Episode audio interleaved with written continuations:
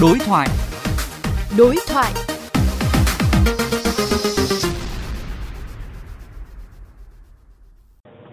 Thưa ông, từ hôm nay, lực lượng cảnh sát giao thông sẽ sử dụng xe mô tô đặc trùng di chuyển trên cao tốc để xử lý xe đi vào làn đường khẩn cấp.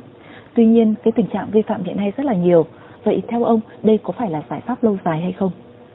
Đây ờ, có thể coi là một trong những cái giải pháp mang tính gian đe tạm thời vì trong việc chấp hành luật giao thông đường bộ đặc biệt là trên ờ, tuyến đường cao tốc ở Việt Nam.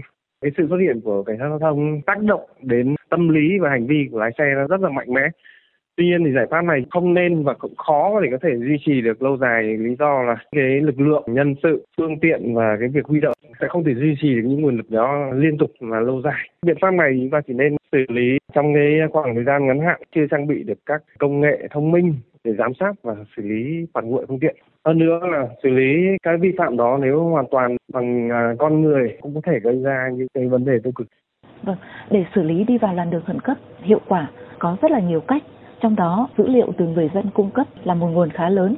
Vậy theo ông, các lực lượng chức năng cần hướng dẫn thế nào cho người dân để dữ liệu hình ảnh gửi đến đảm bảo chất lượng để xác minh xử lý vi phạm ạ?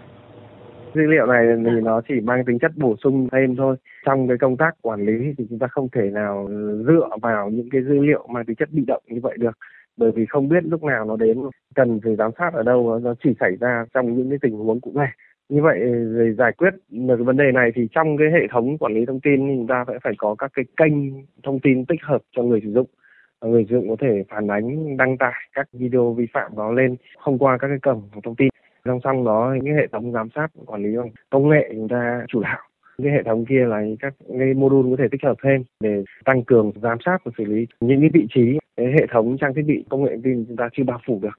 Vậy thì cần có những cái giải pháp đồng bộ thế nào để giải quyết triệt để tình trạng xe đi vào làn đường khẩn cấp ạ?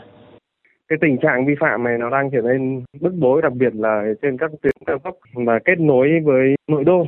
Ngoài vấn đề xử lý vi phạm ấy, chúng ta cũng phải đặt một vấn đề ngược lại trong cái công tác quản lý khai thác hạ tầng và cung cấp cái dịch vụ cho phương tiện trên đường cao tốc, phải đảm bảo chất lượng dịch vụ. Về mặt lâu dài, chúng ta phải xem xét đến các cái giải pháp về mặt kỹ thuật, kết hợp với các cái giải pháp giám sát, xử lý vi phạm nguội cụ thể là về mặt kỹ thuật, chúng ta phải điều tiết được lưu lượng ra vào trên các đoạn tuyến, các nhánh cao tốc một cách hợp lý để tránh tình trạng ùn tắc xảy ra. Khi ùn tắc xảy ra thì cái việc xâm phạm vào làn dừng đỗ khẩn cấp nó sẽ diễn ra một cách tự nhiên. Nếu như chúng ta giám sát và xử lý vi phạm luật tốt thì những vấn đề vi phạm này nó cũng được hạn chế đi.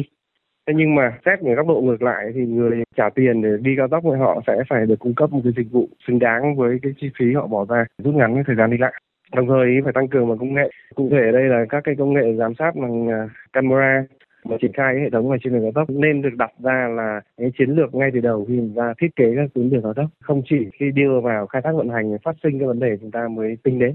Vâng, xin cảm ơn ông.